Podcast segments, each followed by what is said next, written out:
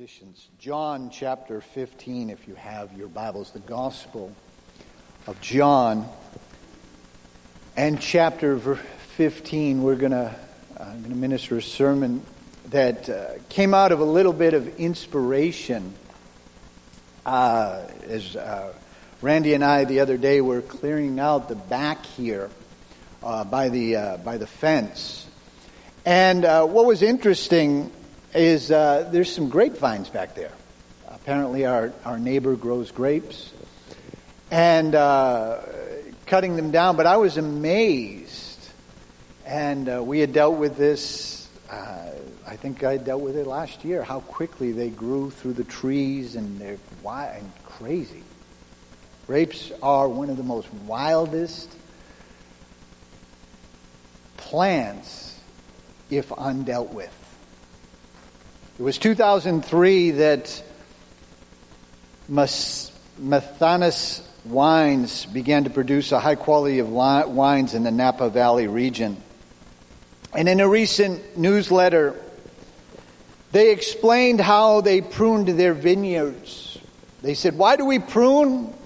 Because the vine not pruned reverts very quickly to its wild nature, climbing everywhere as uh, with a long, twisty trunk, tiny scraggle branches, and even and uneven grapes. Every year we need to assess the growth of the vines and decide whether to prune back or let them grow a little bit more or return to the same size and shape they were the year before. The part of the pleasure of pruning is the pruning craftsmanship. It's like woodworking or ceramics, a blending of form and vision, assessing the vine's growth and adjusting the prune cuts to its individual differences. It is also a tactical relationship with nature. The living vines could easily grow wild, guided by our hands to line up with the vineyard row ready to bear another crop of wine grapes for the pleasure and nourishment. If we prune correctly, the vine will be balanced. That means it will grow just enough. If it grows too much, the result of vines will be thin and simple. If it grows too litter, the, little, the wine will be bitter and hard. Just the right amount of growth is what we call balanced growth. The result of uh, balanced wine that are delicious and show their environmental factors. Now, I'm not a wine drinker, and yet, as I read that, I was profoundly moved by the scripture we're going to read. That the thought and the understanding of, of pruning back in our lives and allowing God. In the Bible, God likens his people over and over to the vineyard, to vines. In fact, one scripture, and we'll look at a number of them, but just one in introduction Psalms 80, verse 8 says, You brought us out like Egypt, uh, you brought us up from Egypt like grapevines. You drove the pagan nations and transplanted us into your land. So this imagery runs throughout the Bible of God's people being like a vine, a vineyard, or a vine grape uh, plant that God will deal with and occasionally prune. John chapter 15, verse 1 I am the true grapevine, and my Father is the gardener. He cuts off every branch of mine that does not produce fruit. He prunes the branches that do bear fruit so that they will produce even more fruit. You have already been pruned and purified by the message that I have given you. Remain in me, and I will remain in you, for the branch cannot produce, produce fruit if it is severed from the vine. You cannot uh, be fruitful unless you remain in me. Yes, I am the vine and you are the branches.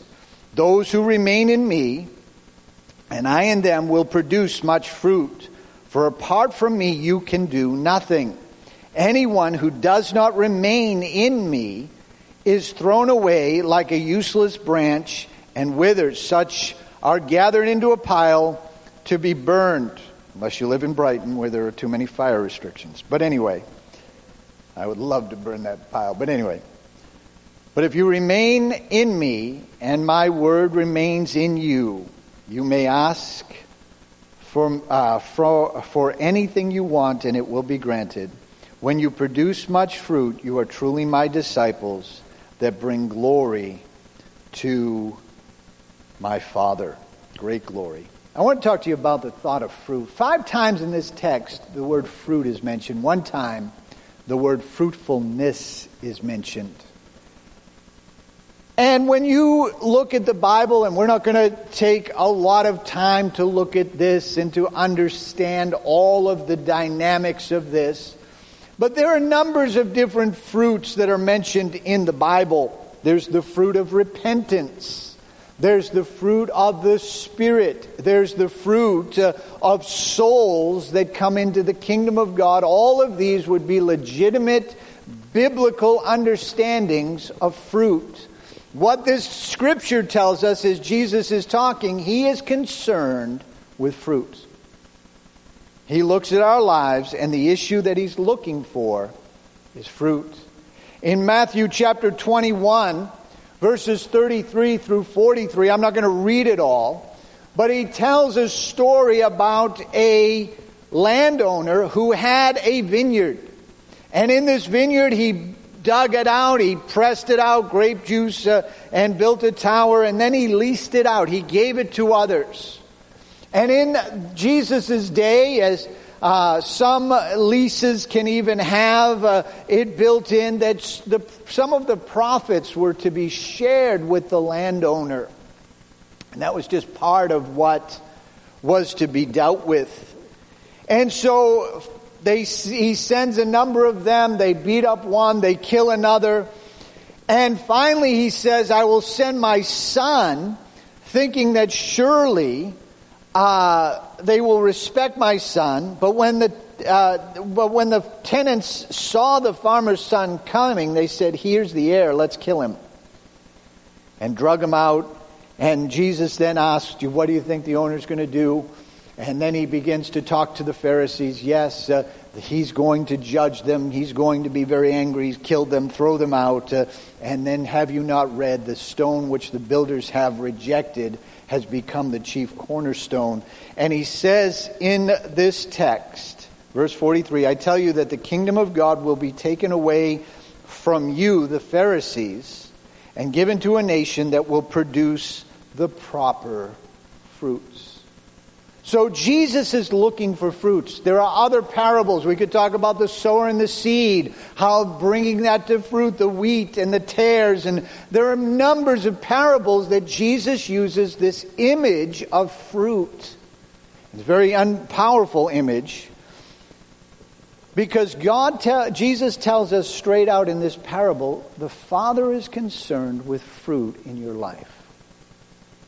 Now, we could say again, this could be fruit of souls, fruit of repentance, fruits of the Spirit.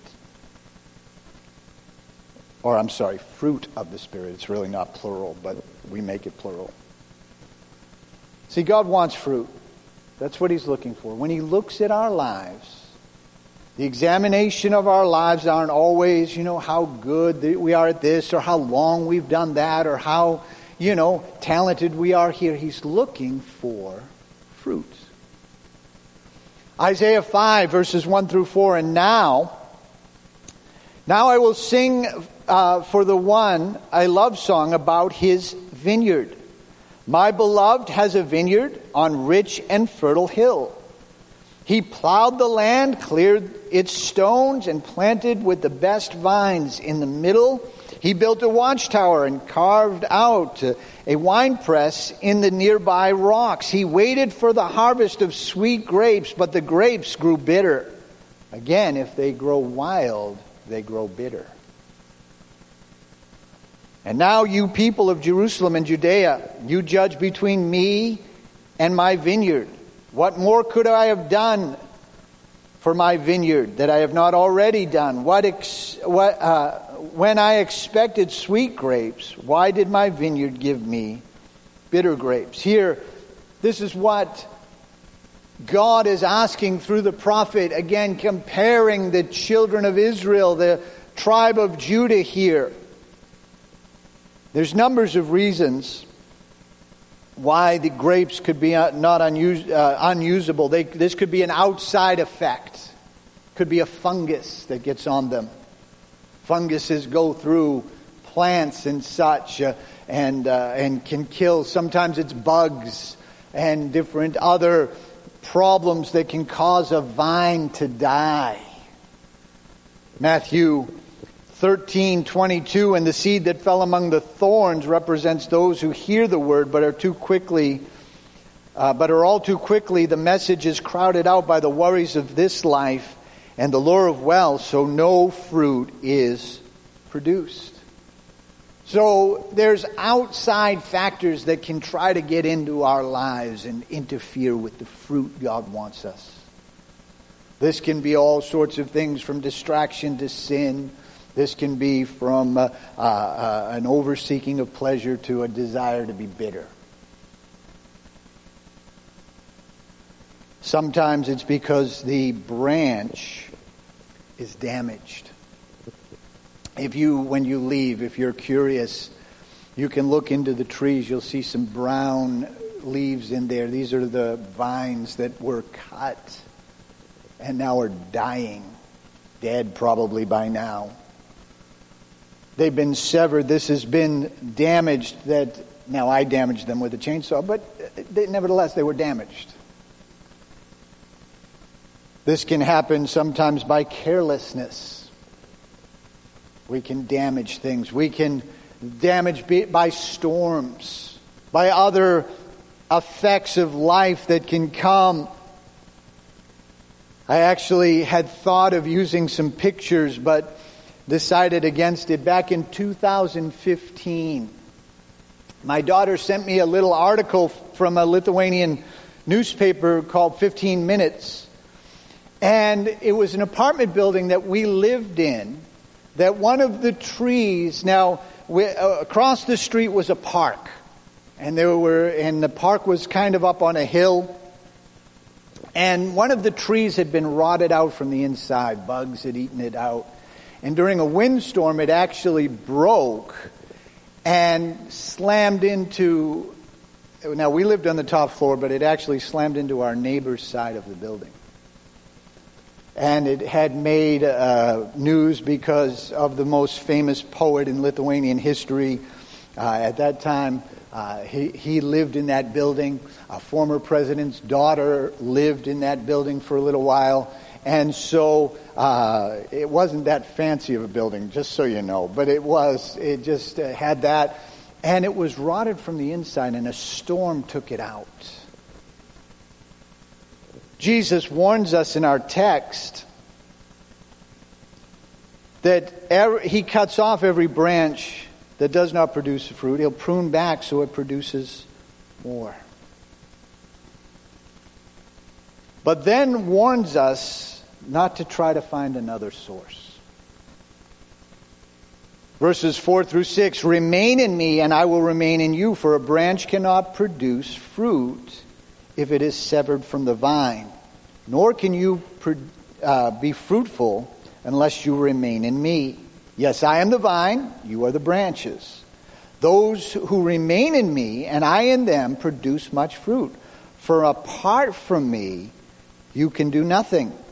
Anyone who does not remain in me is thrown away like a useless branch and withers. Such branches are gathered into piles to be burned. There's some people they disconnect from God. They disconnect their lives. They want their sin. They don't want uh, God to interrupt their standards as God's looking for fruits of repentance uh, and fruits of the Spirit and fruits uh, of soul. And, and they don't, no, don't, God, don't interrupt me. Don't bother me with that.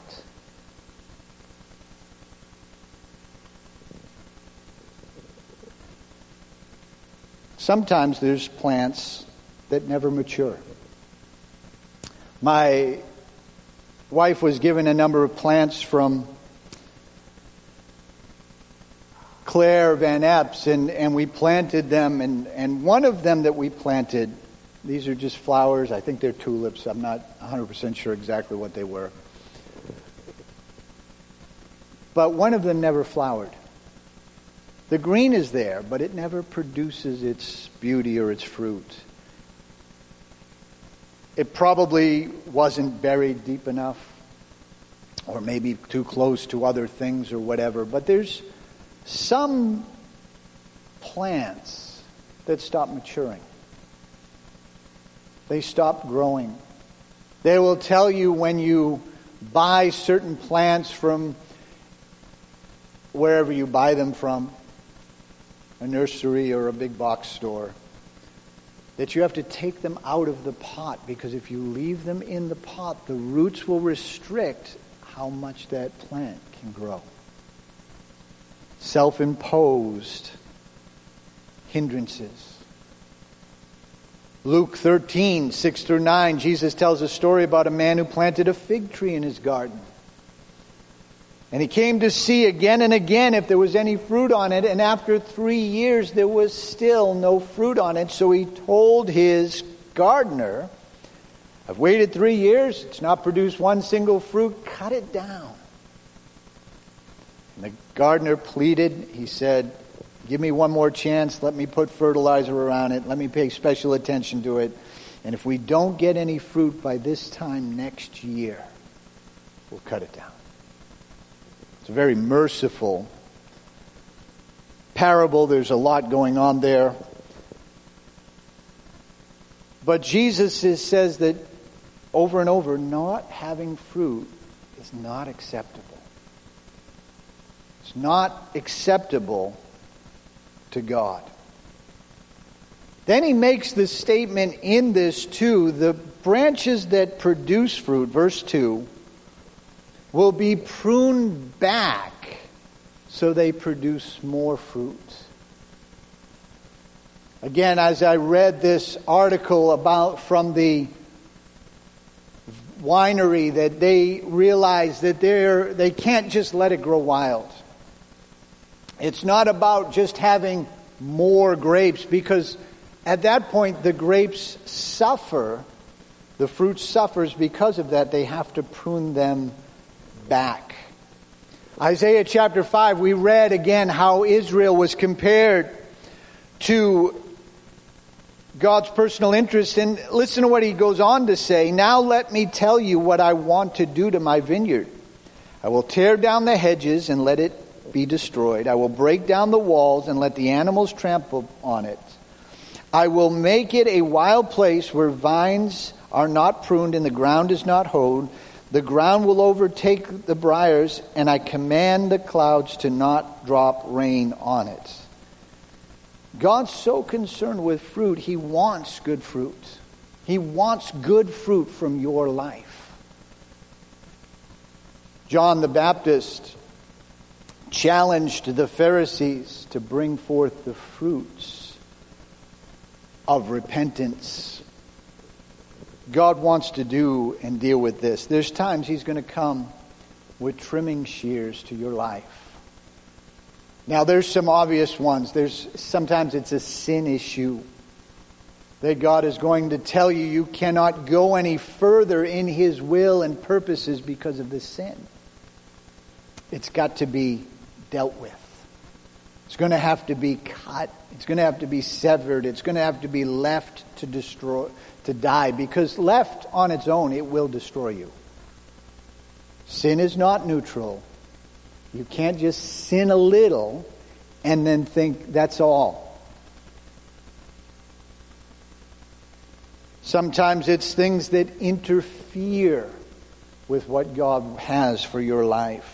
They may not be sin. They not, may not be, you know, uh, you're not robbing banks and, and selling fentanyl on the corner. I get that but maybe there's just attitudes or issues in your life that are interfering and putting your life out of balance.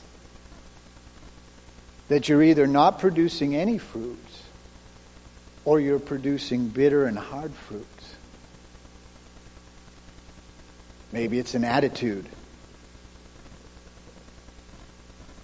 Hebrews 12 asks the question that is a painful question to most of us. It says these words Have you forgotten the encouraging words that God spoke to his children? He said, My child, don't make light of the Lord's discipline when he comes to correct you. For the Lord disciplines those who he loves, and he punishes each one as an accepts, uh, uh, uh, each one he accepts as a child. If you endure this divine discipline, remember God is treating you like his own children. Whoever heard of a child who was never disciplined by his father? If God doesn't discipline you as he does all his children, that means that you are illegitimate and not really his child at all. Since we respect our earthly fathers who discipline us, should we submit even more to the discipline of the Father of our, our spirits and live forever? But God disciplines, uh, God, but God's discipline is not uh, is is always good for us, so that we might share in His holiness. No discipline is enjoyable while it's happening; it's painful. Afterwards, there is a peaceable harvest of right living for those who are trained by its ways. Ever had God spank you? I have. Been a Christian for uh, 39 plus years. Had times where God said, No, no, no. You know that attitude you had? Come here. Knock it off.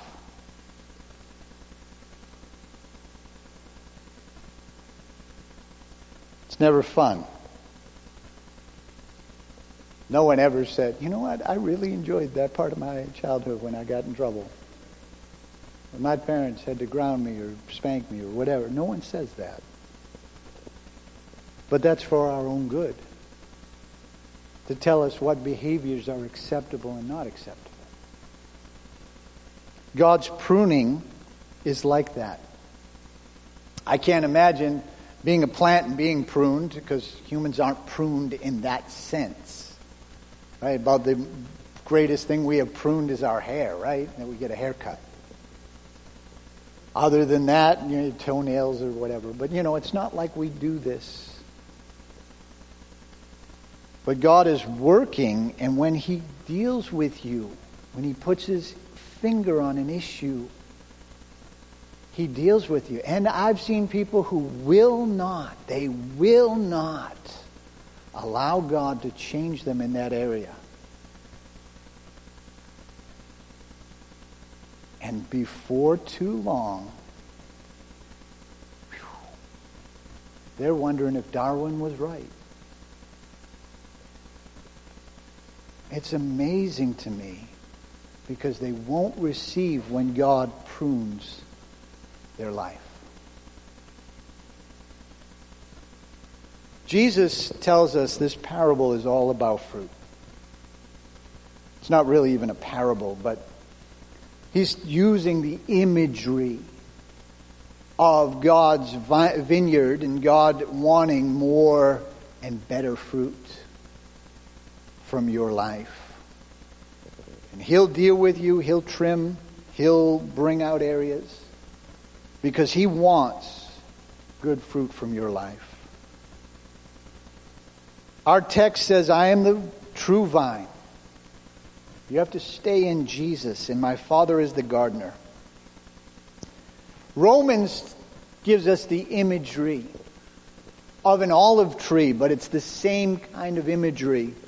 That you and I were the wild branches that were grafted into God into the source. Jesus says, I'm the source. And he warns us, he says, for those who want to treat that poorly, God cut off branches so you could be there. Do you think he wouldn't cut you off to put someone else there? He warns us because he's looking for fruit.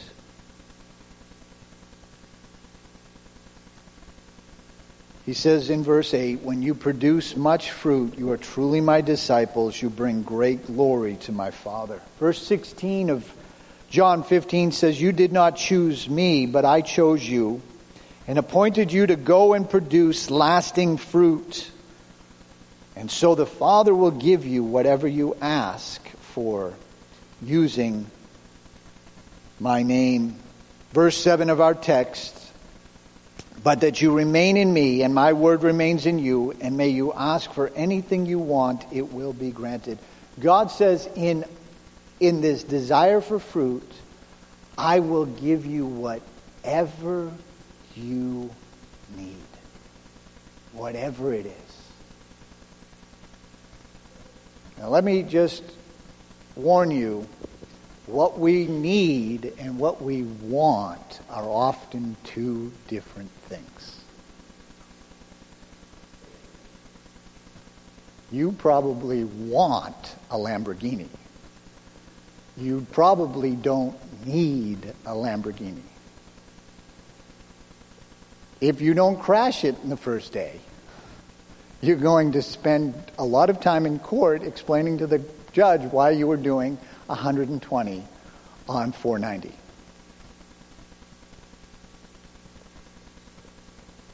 Right? You probably don't need, but what you need, God is more than willing to give you so that you can produce the fruit He's called us to produce. God says, I am willing to. What, what do you need? What do you need? God's in heaven. I've seen this in the practical. I, have seen this among humans. I've told the story a little bit that when the first buyer of our old building backed away, we were at conference, and someone came to me and said, What do you need? A lot of money, like tomorrow. Okay, we'll get it to you. And they did a lot of money. I like a lot. Like more money I can think of. Anyway, but anyway. What do you need? God says, what do you need? I'll get it to you. I, whatever you need for your fruitfulness, I'll get it to you. Does it help in an area? We'll clip that off. Is it more fertilizer? And I'll get that to you. More what? What is it? I'll get it to you. It's available to you and I. It's interesting that Psalms, the book of praise, starts out chapter 1 Oh, the joys of those who follow, uh, oh, the joys of those who do not follow the advice of the wicked, nor stand around with sinners, nor join in with the mockers. They delight in the law, uh, uh, law, of the Lord, meditating on it day and night. They are like trees planted along the riverbank, bearing fruit each season. Their leaves never wither, and they prosper in all they do. But not the wicked. They are worthless chaff, scattered by the wind. They will be condemned at the time of judgment. Sinners have no place among the godly. The Lord watches over the path of the godly but the path of the wicked leads to destruction. It's very interesting that the very first psalm deals with the issue of fruit. Like a tree planted by a water source. You know, I, uh, fascinated, you know, I, I, look up facts as vi- visiting preachers come and such. And that 20 to 25 percent, depending on a couple of different factors, of the world's fresh water are in the five lakes here. We've got plenty. Water's not an issue here. We've got lots of water. 25% of the world's fresh water is in those lakes. Now, I don't know how drinkable by the time it gets to Ontario it is, but it's still there.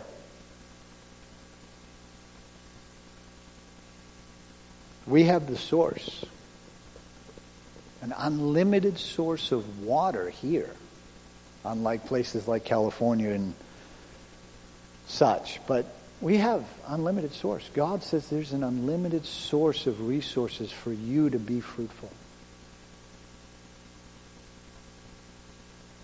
Sometimes this means we have to die to self desires. Luke 12, 23 through 28. But now the time has come for the Son of Man to enter into his glory, and I tell you the truth. Unless a kernel of wheat is planted in the soil and dies, it remains alone. But its death produces many new kernels, a plentiful harvest of new lives. For those who love their lives in this world will lose it, but those who care nothing for their life in this world will keep it for eternity. And anyone who serves me must follow me and be my servants where I am, and my Father will honor the one who serves me. I understand there's balances, there's responsibilities of this life, there's things we have to take care of.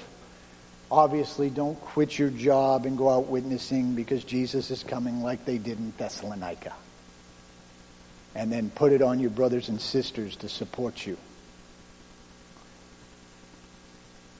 But the need Jesus is looking for is people who are contending for fruit.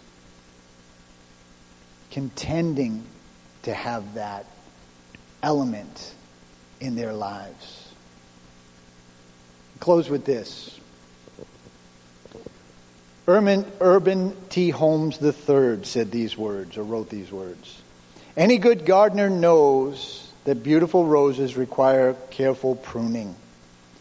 Pieces of a living plant have to die. They cannot just grow on and grow wild. We cannot simply celebrate growth. It must be more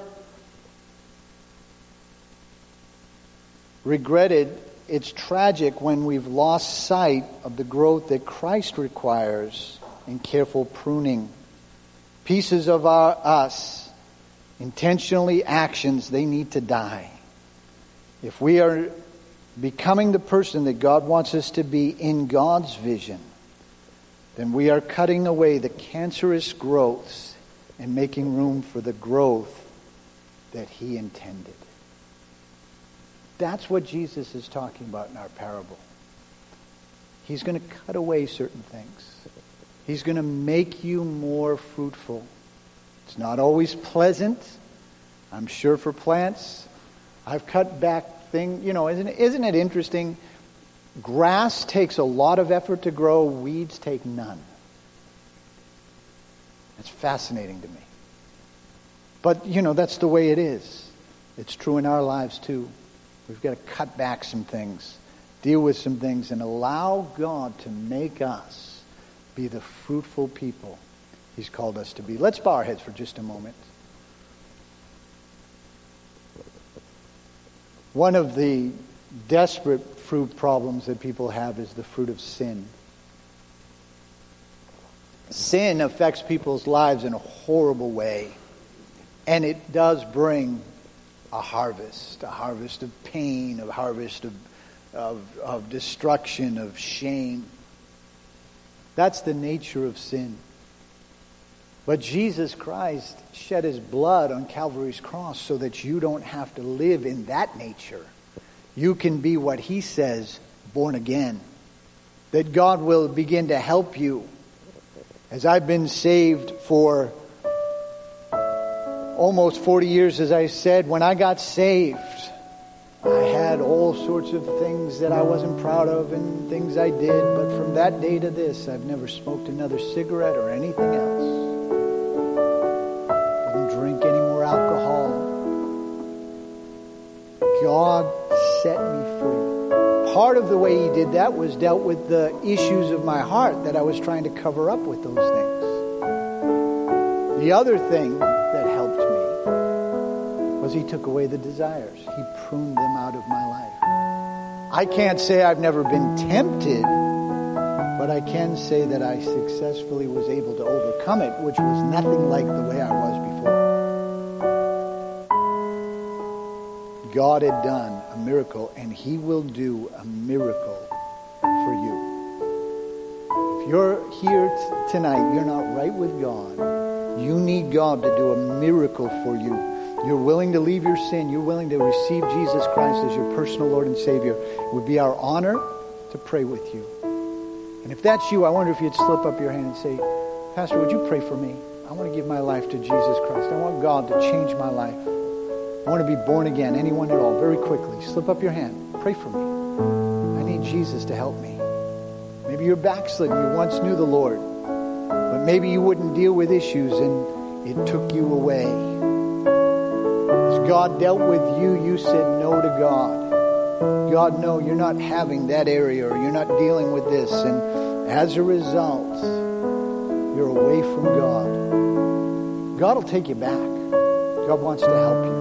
Anyone at all, very quickly, slip up your hand. You're backslidden. You need to come back to Jesus Christ. Receive Him in your heart. Anyone, very quickly. Changing the call then to Christians. God will sometimes spank you. He will prune. He will deal. His goal is to make you more fruitful. His desire, he's looking for fruit. Looking for the fruits of repentance, the fruits of souls, the fruit of the Spirit, whatever it might be in our lives. He's going to prune back and deal and deal and bring us to that place where you and I can have those as he desires in our life. And it's a lifetime work because you know what? You can come to the altar and deal with it, trim it back, but you know, isn't it amazing how it grows again? You got to do it again and do it again, do it again, cut a lawn again, cut a bush back again. You got to deal with these things and constantly keep it because in our nature is that constant desire to grow wild, and God will prune back so that we can be fruitful. Let's all stand. These altars are open. We're going to sing a song, worship his name. For I know my Redeemer lives. Give him praise.